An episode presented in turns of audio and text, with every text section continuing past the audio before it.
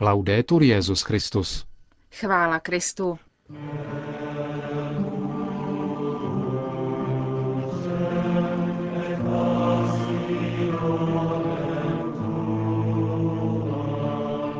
Velký pátek léta páně 2009. Po zprávách vám přineseme jako každý pátek promluvu otce kardinála Tomáše Špidlíka.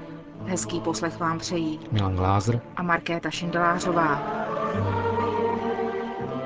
Zprávy vatikánského rozhlasu. Vatikán. Dnes v 17 hodin předsedal Benedikt XVI. ve vatikánské bazilice obřadům památky umučení páně. Během nich zaznělo Janovo evangelium a poté homílie kazatele papežského domu otce Raniera Cantalamesi. Ten v ní uvažoval nad Kristovým křížem v textech svatého Pavla. Po bohoslužbě slova následoval obřad uctívání kříže a svaté přijímání.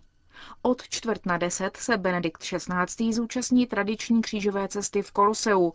Její meditace připravil indický arcibiskup Monsignor Thomas Menamparampil. Ten také vysvětluje jejich poselství. Pro mě je důležitým tématem naděje.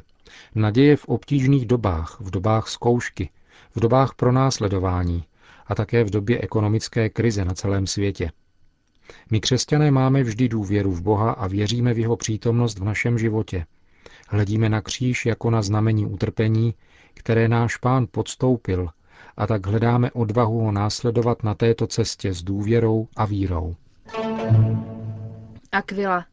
205 rakví na prostranství před kasárnami finanční policie v Aquile, kde se dnes dopoledne konal pohřeb těch, kdo zahynuli při zemětřesení, které tento týden zasáhlo střední Itálii. Celkový počet obětí stoupl už na 289. Pohřebním ši svaté předsedal státní sekretář svatého stolce kardinál Tarcísio Bertone. Koncelebroval také arcibiskup Aquili Giuseppe Molinari. K mimořádné eucharistické bohoslužbě na Velký pátek, který je jediným dnem roku, kdy ji katolická církev neslaví, dal povolení svatý stolec. V úvodu bohoslužby také osobní sekretář Benedikta XVI. Monsignor Georg Genswein přečetl papežův list. Požádal jsem svého státního sekretáře, aby předsedal této mimořádné liturgii, při níž se křesťanská komunita schází kolem svých zesnulých, aby se s nimi naposled rozloučila. Svěřuji mu a zvláště svému osobnímu sekretáři, aby vám osobně doručili vyjádření mé upřímné účasti na zármutku těch, kdo oplakávají své drahé, kteří při neštěstí zemřeli. V momentech, jako je tento, pramenem světla a naděje zůstává víra, která právě v těchto dnech hovoří o utrpení Syna Božího, který se pro nás stal člověkem. Jeho utrpení, jeho smrt a jeho vzkříšení kéž jsou pro všechny pramenem útěchy a otvírají srdce každého kontemplaci toho života, v němž nebude už smrt ani zármutek, nářek ani bolest, protože co dříve bylo, pominulo.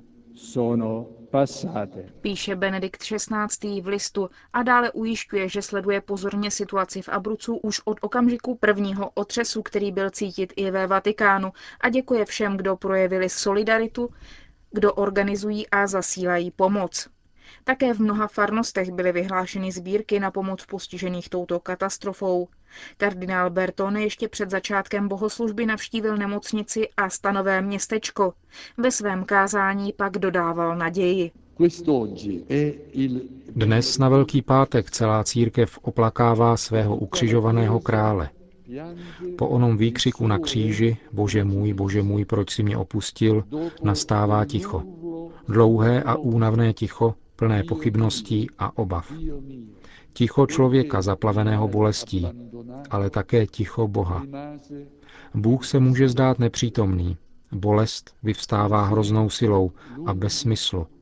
Zdá se, že temnota očí plných pláče zháší ty nejnesmělejší paprsky slunce a jara.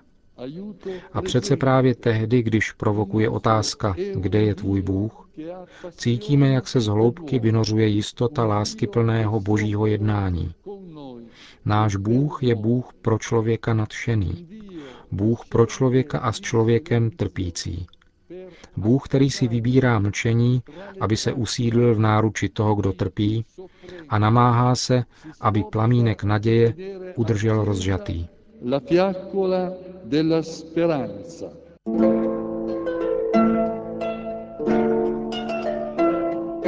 Nechci se chlubit. Pravidelná promluva otce kardinála Tomáše Špidlíka. Nechci se chlubit ničím jiným než křížem, píše svatý Pavel. Výraz chlubit se nezní sympaticky. V latinském textu čteme gloriari, oslavovat se, a to lépe odpovídá mluvě biblické a liturgické. Jak často se modlíme například sláva Otci i Synu i Duchu Svatému. Český výraz sláva má stejný kořen jako slova. Slavný je ten, o kom se mluví, koho považují za důležitého. Tak to vyjadřuje hebrejský výraz kabot. Když staří Izraelité zvítězili nad silnými nepřáteli, sláva Boží se šířila po vší zemi. Jenom Boha máme považovat za opravdu důležitého, proto jemu samému patří všecka čest a sláva. Kristus vtělený na tuto zemi je tedy král slávy, i když je zobrazen na kříži. Žijeme-li ve spojení s životem Krista, máme tedy účast i na jeho smrti na kříži. Píše Pavel k Římanům. Jestliže jsme s ním sjednocení, starý člověk byl spolu s ním ukřižované, aby tělo ovládané hříchem bylo zbaveno moci a my už hříchu už neotačili. Stalo se to svátosně už při křtu. Nevíte snad, že všichni, kteří jsou pokřtěni v duchu Ježíše, byli jsme pokřtěni v jeho smrt? Byli jsme tedy křtem spolu s ním pohřbeni ve smrt, abychom, jako Kristus byl vzkříšen z mrtvých slávou mocí Otce, i my vstoupili na cestu nového života. Je tedy sláva nerozlučně spojena s úspěchem, s mocí, s životem. Kříž však vyjadřuje opak toho všeho. Ponížení, neúspěch, smrt. Jsou tu tedy podobně jako i v jiných tajemství víry spojeny dvě protichudné myšlenky. Logika spekulace ten problém nevyřeší. Jako všude jinde Ježíš Kristus, bohočlověk, osoba, která je současně božská i lidská, jsou tu protiklady. Když jde o tajemství kříže, základní text čteme u svatého Pavla v listu k Filipským. Způsobem bytí byl roven Bohu a přece na své rovnosti nelpěl, nebož sám sebe vzbašil, vzal na sebe způsob služebníka, aby se stal jedním z lidí. A v podobě člověka se ponížil v poslušnosti, podstoupil i smrt, a to smrt na kříži. Proto ho Bůh povýšil nade vše a dal mu jméno nad každé jméno, aby před jménem Ježíšovým sklonilo se každé koleno na nebi i na zemi a v podzemí a k slávě Boha Otce každý jazyk, aby vyznávali Ježíš Kristus je Pán. Jak ten text vysvětlují? Obyčejně docela prostě někdy až příliš zjednodušeně. Rozdělí se sláva a ponížení časově, napřed a potom. Napřed, na počátku, v životě nebeském, žil Boží syn ve slávě a v dokonalém štěstí. Tím, že se stal člověkem, se ponížil velice hluboce až k na kříži. Ale to bylo jenom na krátkou dobu. Po smrti se vrátil do nebeské slávy která je teď ještě větší než předtím. To je příkladem i pro nás. Tomto pozemském životě musíme všelico vytrpět z kříže, ale to je jenom nakrátko, jako odměna nás za to čeká věčná radost po smrti v nebi. Ruský teolog Sergej Bulgakov toto zjednodušené vysvětlení kritizuje. Kristus je přece Bůh a ten je věčný nemůže být napřed šťastný, potom to štěstí zapomenout a trpět, ale považovat to utrpení jenom za něco přechodného. Ale je také člověk, kdo to utrpení smrtelně prožívá. Jak to tedy sloučit? Autor chce začít od Boha samého. Druhá božská osoba, syn, žije ve stálem styku s otcem a jeho vůli stále koná. Je to, chceme-li to tak nazvat, nejhrubší ponížení v myšlení a chtění.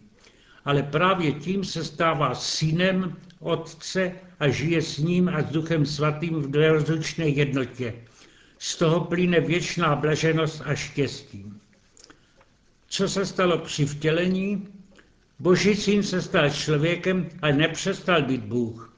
Přenesl to věčné štěstí do lidského utrpení svou slávu do lidské bídy, svou věčnost do lidské smrti. Jako člověk ovšem musí tento nesmírný dar přijmout a modlit se, Bože, bude tvá jako v nebi, tak i na zemi. Tento postoj byl vedoucím v životě Krista. Jeho první a poslední slova, která nám zachovala evangelium, jsou tohoto druhu.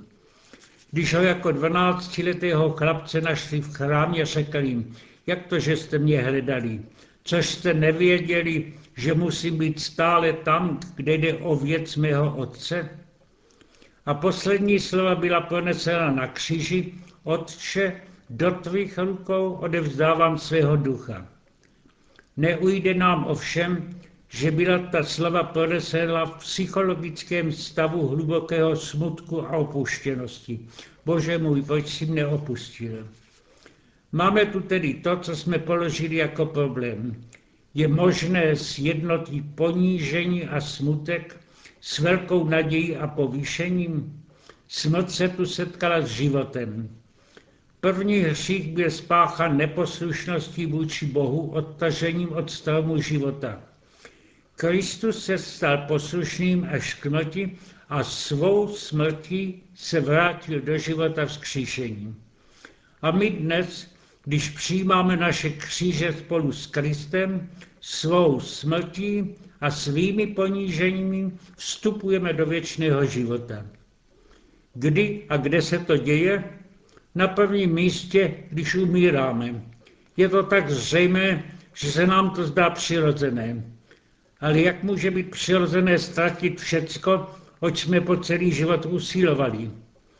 Lidská smrt je opravdu největší lidské neštěstí. Žádný lékař nám tu nepomůže. Ale stojí tu při nás Kristus a spolu s ním se smrt jeví jako kříž, kterým se svatý Pavel chce chlubit, dát se po něj oslavovat.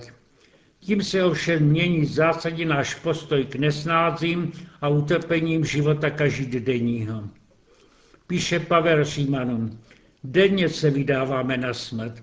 Jsme jako ovce vedené na porážku. Ale v tom všem slavně vítězíme mocí toho, který dnes si nás zamiloval. Jsem si jist, že ani smrt, ani život, ani anděle, ani mocnosti, ani přítomnost, ani budoucnost, ani žádná jiná moc, ani výšiny, ani hlubiny, ani co jiného v celém tvorstvu nedokáže nás odloučit od lásky Boží, která je v Kristu Ježíši našem Pánu. Je tedy pro křesťana nemožné myslet na smrt a nemít před očima vzkříšení. Smrt se podobá spánku. Svatý Jan Zlatoustý si tu myšlenku opakuje, když slyší řecké a latinské slovo pro svítov cemeterium, noclehárna. Z toho pochází slovenské cintorín.